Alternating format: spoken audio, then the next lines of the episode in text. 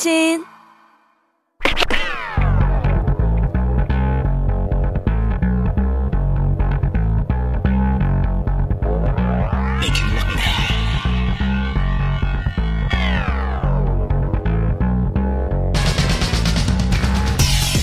끓어오르는 화 쏟아지는 잠은 참을 수 있습니다. 하지만 궁금한 것만큼은 못 참는 당신의 뇌를 저격합니다. 과학 communicator 엑소와 함께하는 oh my 과학.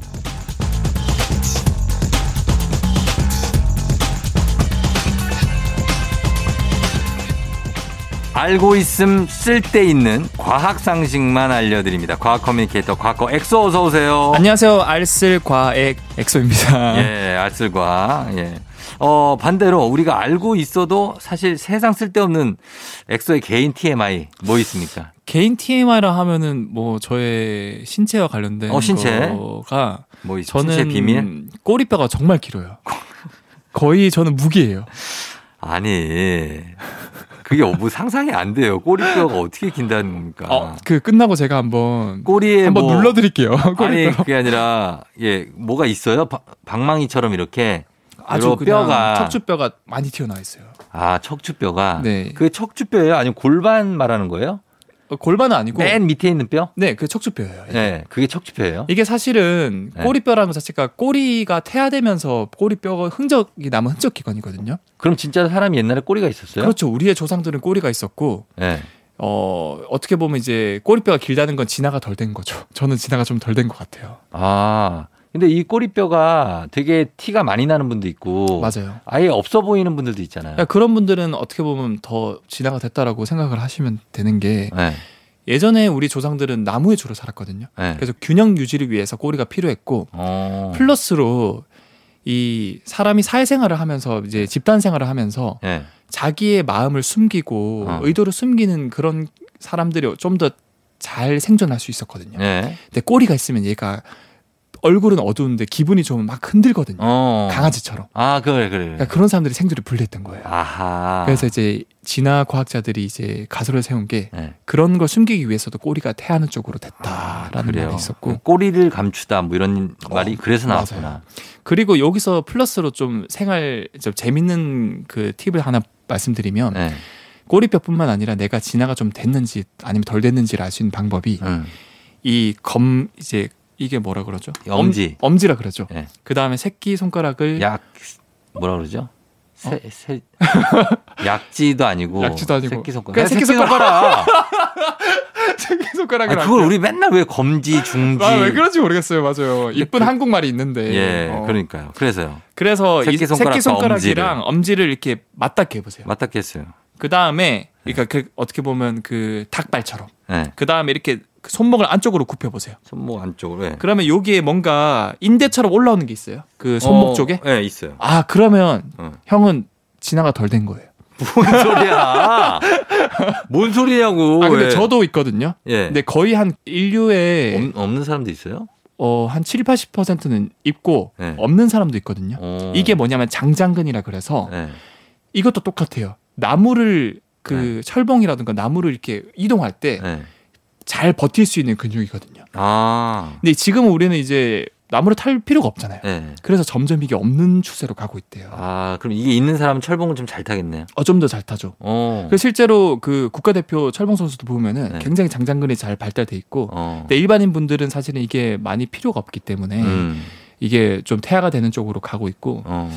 그 끝나고 나서 쫑디 형님이랑 저랑 한번 찍어서 어. 그 포스트를 올리는 것도 재밌을. 알겠습니다. 이 엄지랑 새끼 손가락을 이렇게 부딪혀서 그걸 이렇게 굽혀보면. 안쪽으로 그러면은 나오는 힘줄 같은 게 있으면 네. 진화가 덜 되신 겁니다. 그렇죠. 근- 근데 이- 있는 분들이 좋은 게 예. 어깨가 다치면은 음. 이거를 끊어내서 잘라내서 네. 어깨 쪽에 토미존 수술이라든가 어. 대신 인대로 이제 쓰기도 해요. 아, 그런 거다. 네. 예. 야, 자기 본인 개인 TMI 하나 그냥 얘기해 달라고 그랬더니 아이템 하나를 거의 소화해 버리네. 말이 참 많아요. 아 죄송합니다. 어 아니 아니 아니. 안 그래도 저번 주에 예. 쫑디 형님이 어, 이성 앞에서는 좀 반으로 줄여라. 안 줄여지더라고요. 아, 어쩔 수 없어요. 예, 그냥 이렇게 갑니다. 네. 자 오늘도 과학 커뮤니케이터 엑소와 함께 세상 모든 과학 궁금증 풀어볼 텐데요.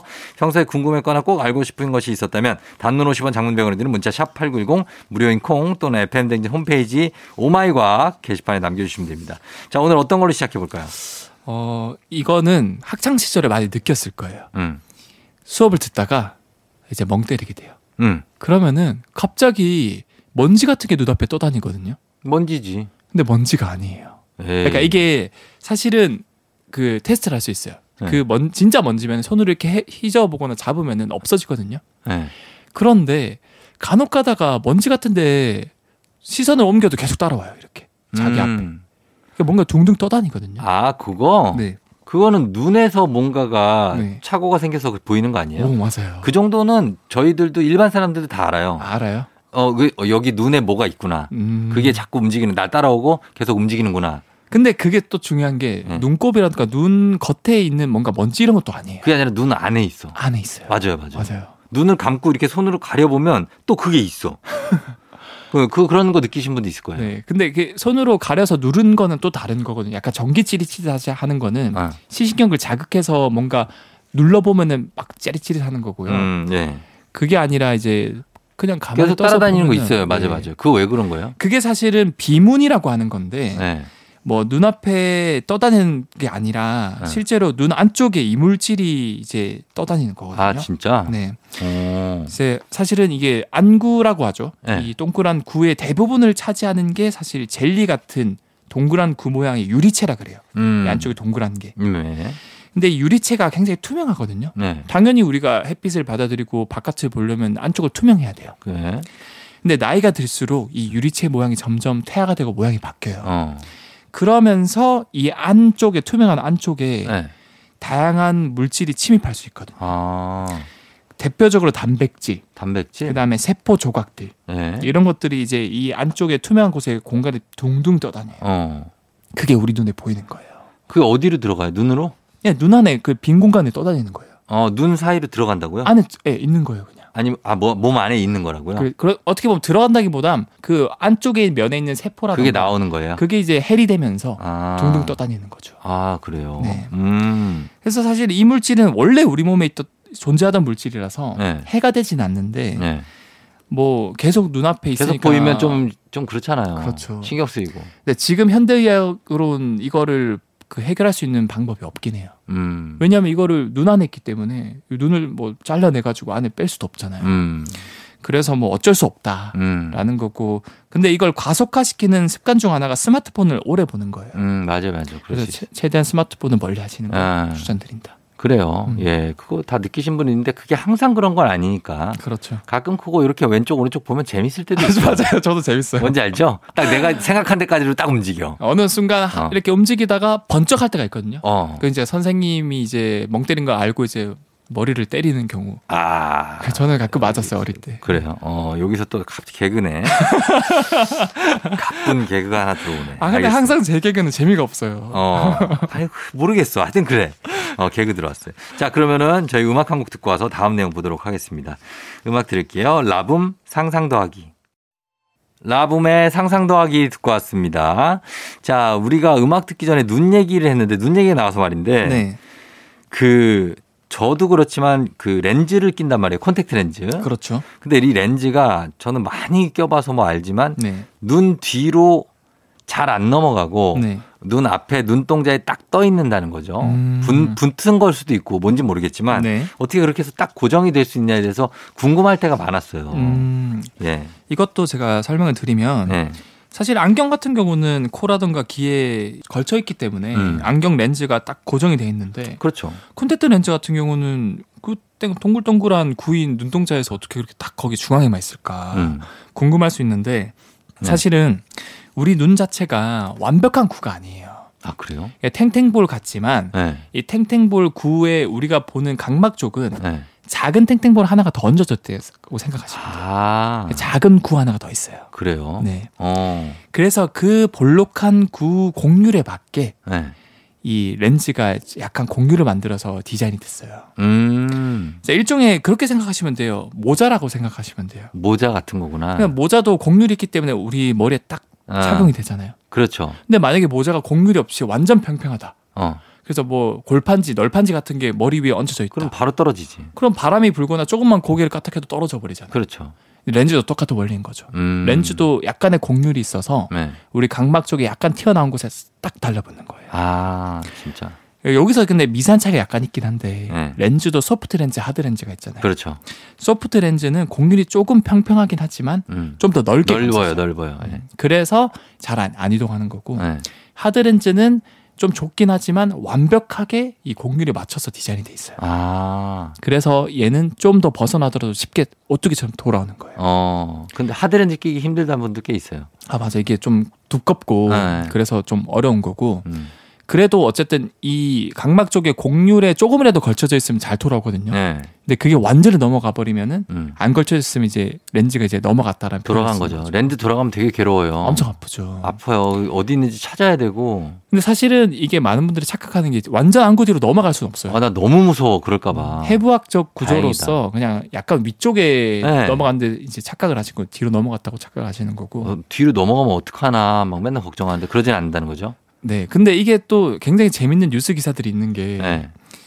28년 동안 네. 이게 위쪽에 끼어 있는 걸 모르고 그러니까 이럴까봐 그런다니까 이럴까봐 그렇게 사시는 분이 그 뭔가 이물감이 나중에 느껴져가지고 수술했더니 28년 동안 그게 있었던 거예요. 아, 나 진짜 소름 끼친다. 그거 말고 또 네. 이런 분도 있어요. 렌즈가 네. 거의 한 20여 개가 네. 계속 쌓인 거예요. 아, 왜 그래? 그 수술했는데 계속 계속 빼내는 거 계속 나오는 거 렌즈가. 아, 뭐야? 이 그분 왜 이렇게 감각이 어두워? 그래서 네. 그 주로 이런 케이스는 서양 분들 수술 케이스 많이 나오더라고요. 그래서 아. 마 안구 구조상 네. 좀더 서양 분들이 뭔가 잘 넘어가게 구조가 돼 있지 아, 않을까. 서양 사람들이 약간 그 굴곡이 있고 안구가 좀 더 평평한 것 같기도 하고. 평평해서 그런가? 그걸 네. 못 느끼시는구나. 네. 우리는 느낌 오면 바로 알고 어디쯤 있겠는지 알아서 눈썹 위에서부터 그걸 밀어 내려요. 음, 맞아요. 그래갖고 여기 있구나 해서 내리면 그 내려와. 음. 어, 내, 아, 내려와서 어, 이렇게 빼죠. 음. 눈이 아프니까 일단은. 형님은 근데 왜 렌즈 끼셨어요? 저요? 안경 낀 게 훨씬 잘 어울리시는 것 같은데 뭔가 지적이시고. 아 그게 왜냐면 저도 안경 저 저도 눈이 도수가 높기 때문에 네. 아, 안경 알이 되게 두꺼워서 맞아요. 이게 그 렌즈 엄청 눈이 작아 보이잖아요. 엄청 작아 보여. 음. 그래서 이제 알 없는 안경을 끼고 렌즈를 끼죠. 아 이거 모르는 분들도 많아요. 어 근데 좀 불편합니다 일단. 네. 자 아무튼 그렇고 그리고 이거 성장기 아이들이 끼는 그 잘 때 끼는 거 있잖아요. 드림 렌즈. 아 그것도 많죠. 이건 왜 끼는 거 어떻게 어떤 원리예요? 이 드림 렌즈 자체가 사실은 일어나서 일상생활 할 때 렌즈를 안 껴도 돼요. 음. 자는 동안에 끼고 있으면 시력이 교정이 되거든요. 신기한데. 이게 이제 전문적인 용어로 각막 굴절 교정술이라 그러는데 음. 드림 렌즈 자체가 사실은 이 구조가 일반 렌즈랑 다르게 음. 딱 각막을 눌러서 이 교정이 되게끔 설계가 돼 있어요. 음. 그래서 아 이 정도 눌려지면은 그 빼고 난 다음에는 이 눌려진 게 한 열 몇 시간 유지가 돼서 네. 계속 이렇게 시력이 좋아지는구나. 어. 그렇게 설계가 돼 있는 거거든요. 네. 그래서 사실 자는 동안에 교정이 돼서 아침에 빼면은 그게 어느 정도 하루 정도는 유지가 돼요. 어. 근데 그게 결국 인체라는 게 항상성이라는 게 있어요. 음, 그렇죠. 원래대로 돌아오려고 하는 성질 때문에 음. 밤 되면 다시 돌아와요. 아하. 그래서 잘 때마다 껴야 되는. 아, 이것도 불편하겠다 근데 잘 때 렌즈 끼고 자면 불편한데. 맞아요. 뻑뻑해서 이걸 어떻게 자나 어. 싶은데. 그러니까. 어, 뭐 일상생활 할 때 그래도 벗어도 되니까. 어. 그걸 선택하시는 분도 많더라고요. 저는 렌즈 끼고 3일 동안 안 빼는 사람 봤어요. 아, 그 어떻게 가능하지? 가능해요. 가능해. 말라붙으면 약간 그 안약 넣으면 돼. 그분은 약간 이제 눈에 수분이 많으신 분들. 어, 아니 안약 넣 안약 넣고 넣고 아. 네, 계속 버틸 수 있습니다. 자 아무튼 요 렌즈에 대해서 또 알아봤고 이제는 음악 한 곡 듣고 와서 다음 내용 또 보도록 하겠습니다. 아 이분도 렌즈 말고 안경 끼는 분인데 그죠? 이석훈 그대를 사랑하는 10가지 이유.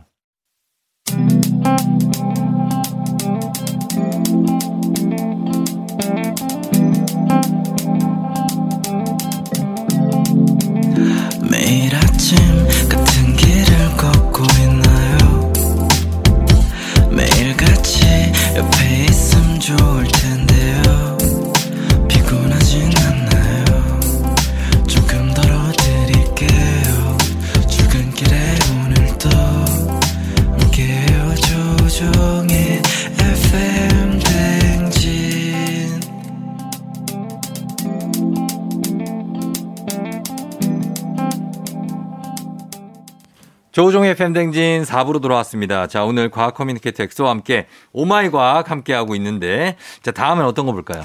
어, 사실 청취자분들이 네. 이 엑소의 그 신비한 동물 사전 네. 한 달에 한 번 있는 코너 네. 너무 기다리다가 지친다. 아이고 지칠 것까지야. 누가 그랬는데 누가 이름 말해봐요. 청취자들 누구? 예. 제가 살짝 과장을 했습니다. 기다리시는 분들은 많죠. 아, 그렇죠. 예. 그래서 예. 어, 가끔 이제 그런 분들의 그 음. 그런 음. 갈증을 해소해드리기 위해서 예. 코너 속의 코너 속의 코너로 그렇죠. 어, 짤막하게 하나 이제 재밌는 동물 이야기 하나 가지고 음. 왔는데 어, 예, 좋아요. 어, 최근에 이제 개와 관련된 강아지와 관련된 재밌는 연구 결과가 나왔어요. 어. 어, 강아지가 사교성이 뛰어난 이유에 대해서 음. 결과가 하나 또 나왔거든요. 아 그래요? 형님 뭔지 아세요 혹시? 글쎄요, 강아지가 사교성이 뛰어난 이유? 음. 한번 제가 사실 오마이갓에서 다른 결과로 하나 말씀드린 적이 있어요. 음. 고양이랑 강아지가 다른 이유가 아 기억이 안 나네. 아 맞다 얘기했는데 그 호르몬. 호르몬? 음. 아 무슨 호르몬이지? 그 되게 유대감을 증폭시키는 호르몬이 있어 옥시토신이라고. 네. 얘가 이제 고양이보다 강아지가 혈중 농도가 다섯 배가 높아요. 아. 근데 그거 말고 네. 확실한 증거가 하나 나왔는데 네. 사실 이걸 알기 위해서는 네. 강아지랑 가장 가까운 종을 비교해 보면 좋거든요. 어. 강아지는 늑대에서 왔어요. 늑대지. 그래서 국제 연구팀이 네. 늑대랑 강아지 유전자를 쫙 비교해 봤더니 음. 한 가지 유전자에 강아지의 돌연변이 생긴 거예요. 음. 그 유전자가 GTF2I라는 유전자인데 네. 강아지만 유일하게 돌연변이가 생긴 거예요. 음. 그 늑대는 돌연변이가 안 생겼어요. 네. 그래서 음. 이걸 봤더니 음. 이 유전자에 돌연변이가 생기면은 네. 사교성이 굉장히 막 극대화된다는 거예요. 아 그래요? 네. 늑대들 중에서 이 유전자에 돌연변이가 생긴 애들이 네. 사격선이 확 활발해졌고 어. 그 늑대들이 이제 사람들한테 찾아간 거예요 수십만 년 전에. 예, 예. 그리고 굉장히 애교도 많이 부리고 사격성이 많은 늑대니까 음. 자연스럽게 그 사람들이 이제 받아들여 준 친해졌겠죠. 거죠. 이 녀석들이 결국 진화를 거쳐서 우리 오는 날에 강아지가 된 거다라고 아. 한 거고 음, 음, 음. 여기서 끝난 게 아닙니다. 네. 국제연구팀이 음. 인간한테도 네. 이 GTF2I라는 유전자가 있을까? 어. 있는 거예요. 있어요? 그러면 이 유전자에 돌연변이가 생기면은 네. 사교성이 많아질까? 그렇겠네. 실제로 그래서 돌연변이가 있는 사람들 찾아봤는데 네. 그 여기에 돌연변이가 생긴 사람들이 있는 거예요. 어. 여기에 돌연변이가 생긴 사람들을 윌리엄 보이렌 증후군이라 그러는데 네. 이 증후군을 앓고 있는 사람들이 가장 대표적인 특징이 뭔지 아세요? 뭐예요? 타인에 대해서 네. 과도한 신뢰감과 다정, 다정함 어. 그리고 과도한 사회성이 있대요. 아 되게 신기하죠. 그런 사람들이 있, 는 거죠. 네. 어 그게 증후군이에요. 그게 증후군으로 나타나는 거예요. 아 진짜. 그러니까 사실은 이 유전자 하나 때문에 네. 늑대에서 강아지가 된 거고, 음. 그러니까 유전자 하나 때문에 성격이 바뀔 수 있다는 거예요. 그 이런 증후군 갖고 있는 사람이 누군지 우리가 딱 눈으로 못 보, 모르잖아요, 누군지. 사실은 사교성이 좋은 사람이 다 그런 거예요. 이게 윌리엄 보이렌 증후군 자체가 네. 그냥 사교성이 극대화된 것뿐만 아니라 네. 좀그 특징들이 많아요. 어. 그 다른 특징도 많아서 음. 복합적으로 있기 때문에 음. 알아볼 수 있긴 한데 네. 가장 뚜렷한 특징이 예. 과도한 친밀감. 과도한 친밀감. 네. 예, 이 있다. 이것도 인간도 이런 강아지와 같은 그런 유전자가 있다고 합니다. 네. 예, 친밀함을 강조하는 유전자. 알겠습니다. 자, 그러면 음악 한 곡 듣고 와서 다음 내용 보도록 할게요. 어, 너튜브에 유명 푸들이 피처링을 했어요. 몽자. 몽자 피처링에 소란 속삭여줘. 몽자 피처링 소란의 속삭여줘 듣고 왔습니다. 자, 이번에는 어, 우리가 강아지, 귀여운 강아지 내용 알아봤고, 이번에는 다음 어떤 내용을 알아볼까요? 어, 이것도 질문으로 올라온 건데, 네. 그 병원에 가면은 가장 일차적으로 하는 게 이제 그 옷 올려보세요 해가지고 음. 청진기로 이렇게 청진하죠. 청진하시잖아요. 예, 예. 청진기의 원리는 뭘까? 아, 청진기 원리 듣는 거 아니에요? 그냥 청 들을 청자잖아요. 그렇죠. 그치 듣, 듣는데 네. 저도 사실 청진기를 그 껴서 한번 들어봤거든요. 네. 정말 잘 들려요. 어. 진짜 크게 또렷하게 잘 들리거든요. 심장 심장에 되면 심장 소리가 너무 잘 들리고 음. 폐 쪽에 되면 이제 공기가 왔다 갔다 하는 소리가 들려요. 어. 그래서 이게 그럼 어떻게 뭐 뭔가 전자식 장치도 아닌데 어. 이게 잘 들릴까? 뭔가 공명시키는 거 아닐까요? 오. 그 우퍼처럼 약간. Oh my God 이제 네. 거의 1년이 다 돼 가는데. 아, 그러니까 서당개지. 서당개가 되셨어요. 딱 느낌이 와요. 맞아요. 어. 이게 그 배경부터 제가 설명을 드리면 예. 그 청진을 한다고 하잖아요. 네. 그래서 이 청진은 의학의 아버지라 불리는 히포크라테스가 처음에 지, 발견한 진찰법이에요. 음. 그때 당시에 사실 청진기가 없었기 때문에 네. 환자 몸에 직접 귀를 대고 들었어요. 음. 그러니까 그것도 청진이라고 하겠죠. 그렇죠. 그런데 뚱뚱한 환자분이라던가 음. 아니 여성분들은 네. 사실 뭐 기에 직접 대고 하기가 좀 어려워서 잘 들리지도 않고 어. 그래서 간접적으로 청진기를 발명을 했어요. 만들었구나. 네. 네. 그래서 오늘날에 청진기가 나왔는데 이 청진기가 쫑장님 말씀하시는 것처럼 네. 이 모든 장기는 미세한 진동이 발생하거든요. 어, 네. 가장 큰 게 이제 심장이고 심장. 폐도 이제 기관지가 공기가 들락거리면서 수축 이완을 하면서 진동이 발생해요. 음. 이 진동을 소리로 바꿔주는 역할을 하는 거예요. 음. 공명을 발생시켜서. 네. 근데 이게 미세한 구조가 차이가 있거든요. 네. 그 여러분도 청진판을 자세히 관찰해 보시면 네. 청진판을 보면 중심에 작은 동그라미 하나가 있고 어. 바깥쪽에 큰 동그라미가 하나 있어요. 네. 작은 동그라미 부분을 벨이라고 부르고요. 벨. 바깥쪽 부분을 다이아프렘이라 불러요. 어, 다이아. 별로 중요하진 않습니다. 예, 예, 예. 원리만 제가 설명을 드릴 건데 네. 이벨 작은 꽃은 떨림판이라는 곳이 없어요. 어. 떨림판은 사실은 저음을 흡수해주기 때문에 네. 고음만 잘 들릴 수 있게 해주는 거거든요. 음. 근데 벨은 떨림판이 없어가지고 소리가 바로 전달이 돼요. 네. 그래서 저음이 잘 들려요. 저음 잘 들린다. 음, 그 작은 동그라미 벨은 저음이 잘 들린다. 예. 바깥쪽은 다이아프렘이라 그래서 예. 떨림판이 있습니다. 예. 그래서 저음은 다 흡수해버려요. 음. 그럼 고음만 남겠죠. 그렇죠. 그러니까 고음이 잘 들려요. 아. 그래서 고음, 저음이 다 잘 들릴 수 있게 설계가 된 거고. 아. 그래서 이걸 통해서 이제 심장을 하면은 심장은 주로 저음이 들리거든요. 예. 그래서 중심 동그라미 배를 통해서 심장음이 잘 들리는 거고요. 듣고, 예. 폐 같은 경우는 주로 이제 뭐 쌕쌕거리는 소리라던가 음. 그 천식 같은 경우 예. 그럴 때 이제 고음이 잘 들리거든요. 음. 그래서 바깥쪽 다이아프렘을 통해서 고음이 잘 들린다라는 음. 거고 사실은 보통 심, 이제 이 청진을 할 때 들으면 심장 같은 경우도 예. 두근두근 이렇게 소리가 들리거든요. 그렇겠죠. 그래서 이제 심장이 무게가 네근이라는 거예요. 아유. 죄송합니다. 두근 두근해서 내근이래. 이거는 아 이거는 아, 아 이거는 격동의 전쟁 직후에도 잘 안 하던 이거 개근데 거의 7080인데 어 7080도 아니에요 이거는 4050이야.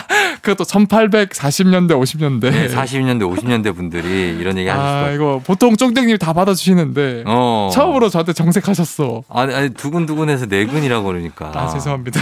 알았어요. 그래서 이게 네. 심장 소리랑 폐 소리는 의사분들이 듣는데 네. 또 다른 장기에서도 소리가 나요? 아, 꾸물꾸물 소, 걸리는 소리가 나죠. 나요? 딴 음. 어떤 것도 막 간 이런 데도 봐요? 주로 이제 위라던가 이런 데서 아, 소화가 위. 잘 이루어진다던가 그렇지 장도 들을 수 있겠다. 그렇죠. 아. 근데 주로 사실은 1차적인 진료라서 네. 심장이라든가 폐 위주로 듣고요. 그렇겠죠. 네. 이제 심장에서 두근두근 소리가 아니라 음. 뭐 역류를 하다던가 혈관이 좁아지면 심잡음이 들리거든요. 음. 그런 것들을 가려내기 위해서 듣고 음. 폐 같은 경우도 일반적인 숨소리가 아니라 네. 천식이라든가 이렇게 그 기관지가 좁아지면은 고음에 쌕쌕거리는 소리가 들리거든요. 음. 그런 것들을 잡아내기 위해서 일차적으로 잡고 그 후에 이제 좀 더 이제 CT라든가 음. 엑스레이라든가 MRI를 통해서 정확하게 잡 내는 거죠. 그러면 선생님들이 자 숨을 크게 쉬어 보세요 하는 게뭐 네. 뭐 들으려고 하는 거예요? 대구서 자 숨 한번 크게 쉬세요 하잖아요. 폐에서 들리는 소리를 정확하게 듣기 아, 위해서 폐의 소리를 듣는 거구나. 네. 그리고 아.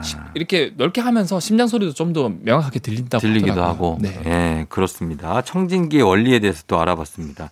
또 하나 할 거 있습니까? 네, 저는 항상 이렇게 하나 더 짤막하게 쿠키 같이 하나가 있어서 그렇죠. 좋아요. 예, 쿠키 영상처럼. 어, 예. 그 쫑디 형님은 예. 그 패스트푸드점에서 파는 콜라랑 예. 편의점에서 그 페트병에 파는 콜라 있잖아요. 캔이라던가. 네, 예. 마셔보면 맛이 좀 다르잖아요. 달라요. 확실히 다르죠. 어. 그 같은 기업에서 파는 같은 상호명의 콜라라도 네. 확실히 다르거든요. 그러게 그 왜 다른지 모르겠고 어떻게 좀 달라. 이것도 배경부터 들어갑니다. 네. 일단 콜라는 네. 커피처럼 커피도 사실은 커피잎이 있고 거기서 이제 추출해서 하는 거잖아요. 네. 콜라도 코카잎이 있어요. 코카? 네. 어. 잎 자체 이름이 코카예요. 예, 예. 그래서 그 잎이라던가 아니면 그 줄기 이런 걸 추출해서 예. 그 성분에 이제 첨가물을 얹어가지고 음. 이제 오늘날의 콜라를 만들었는데 예. 사실 콜라 자체가 그 질문 속의 질문인데 왜 검정색일까? 검정색? 네. 아 콜라가 왜 검정? 그런 생각 안 해봤네. 아, 비슷한 탄산음료 콜라는 원래 검정색인데. 뭐 사이다도 네. 투명하잖아요. 그렇죠. 콜라는 왜 검정색일까요? 콜라가 왜 검정색이냐? 이것도 되게 궁금하죠. 네. 이거는 사실은 콜라를 만들 때그 네. 원액 중에 캐러멜 원액이 들어가거든요. 예. 캐러멜 원액을 보시면 굉장히 진한 갈색이에요. 어. 그걸 굉장히 많이 타다 보니까 네. 시커먼 갈색 또는 검정색으로 보이는 거예요. 음. 그리고 이 콜라가 처음에는 1886년에 미국의 약사 펜버턴이라는 분이 네. 소화제 목적으로 만들었거든요. 맞아요. 원래 약이었어요. 맞아요. 네. 왜냐하면 이 콜라잎, 코카잎 자체가 네. 좀 소화를 촉진시켜 준다 그래서 추출물에. 그렇죠, 그렇죠. 그래서 그래서 자양강장제 역할로 만들었는데 네. 너무 안 팔려가지고 아. 좀더 이제 맛있는 첨가물을 넣어서 네. 탄산도 넣고 음. 그다음 캐러멜 원액도 넣고 네. 해서 오늘날의 콜라가 만들어졌습니다. 아 그래서 지금은 콜라를 이렇게 먹고 있으니 그런데 네. 이 맛있는 콜라를 네. 단돈 120만 원에 모든 판권을 팔아버렸어요 이 약사가. 아 진짜. 오늘날의 그 대기업에. 아 그분은 정말 대단하다. 그거 그냥 갖고 있었으면. 그렇죠. 이 대기업은 대대로 그냥 다른 지금 오늘날의 대기업은 네. 진짜 매년 기술 개발해서 수천억의 네. 이득을 얻잖아요. 네. 이 대기업은 개발할 것도 없어. 아무 없이 그냥 그 원료를 완전 이게 기밀이거든요.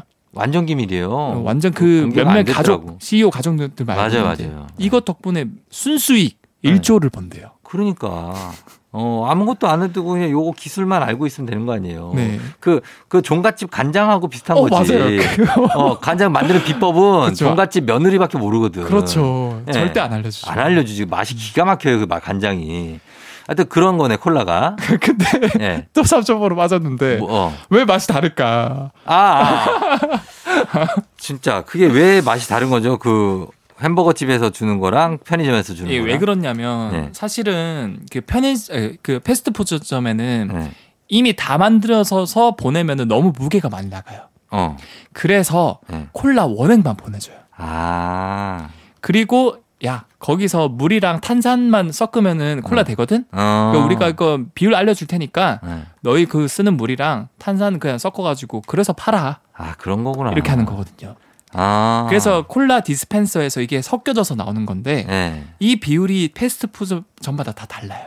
뭐다 달라요. 그래서 원액이 좀 더 많이 들어가면 맛있게 느껴지는 거고, 음. 그리고 이게 원액이 다 들어가 가는데 실수로 원액을 안 섞었다. 어, 그러면 밍밍하지. 이제 밍밍한 맛이 나기도 해요. 그래서 콜라 잘하는 집이 있다니까요. 콜라 맛집 있어요. 어, 콜라 잘하는 집을 찾아가요. 저희는 햄버거 잘하는 집이 아니라.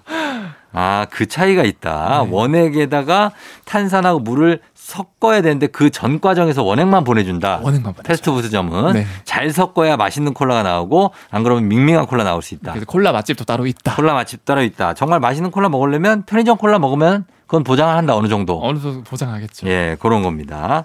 자 여기까지 듣고요. 예, 오늘 예 엑소는 이제 보내드리도록 하겠습니다. 다음 주에 또 만나요. 다음 주에 뵐게요. 조우종의 팬댕진 이제 마칠 시간이 됐습니다. 자, 토요일 오늘 예, 재밌게 여러분 잘 보내고 잘 쉬고요. 오늘 끝곡으로 원머 찬스의 널 생각해 들려드리면서 저도 인사할게요. 여러분 오늘도 골든벨 울리는 하루 되시길 바랄게요.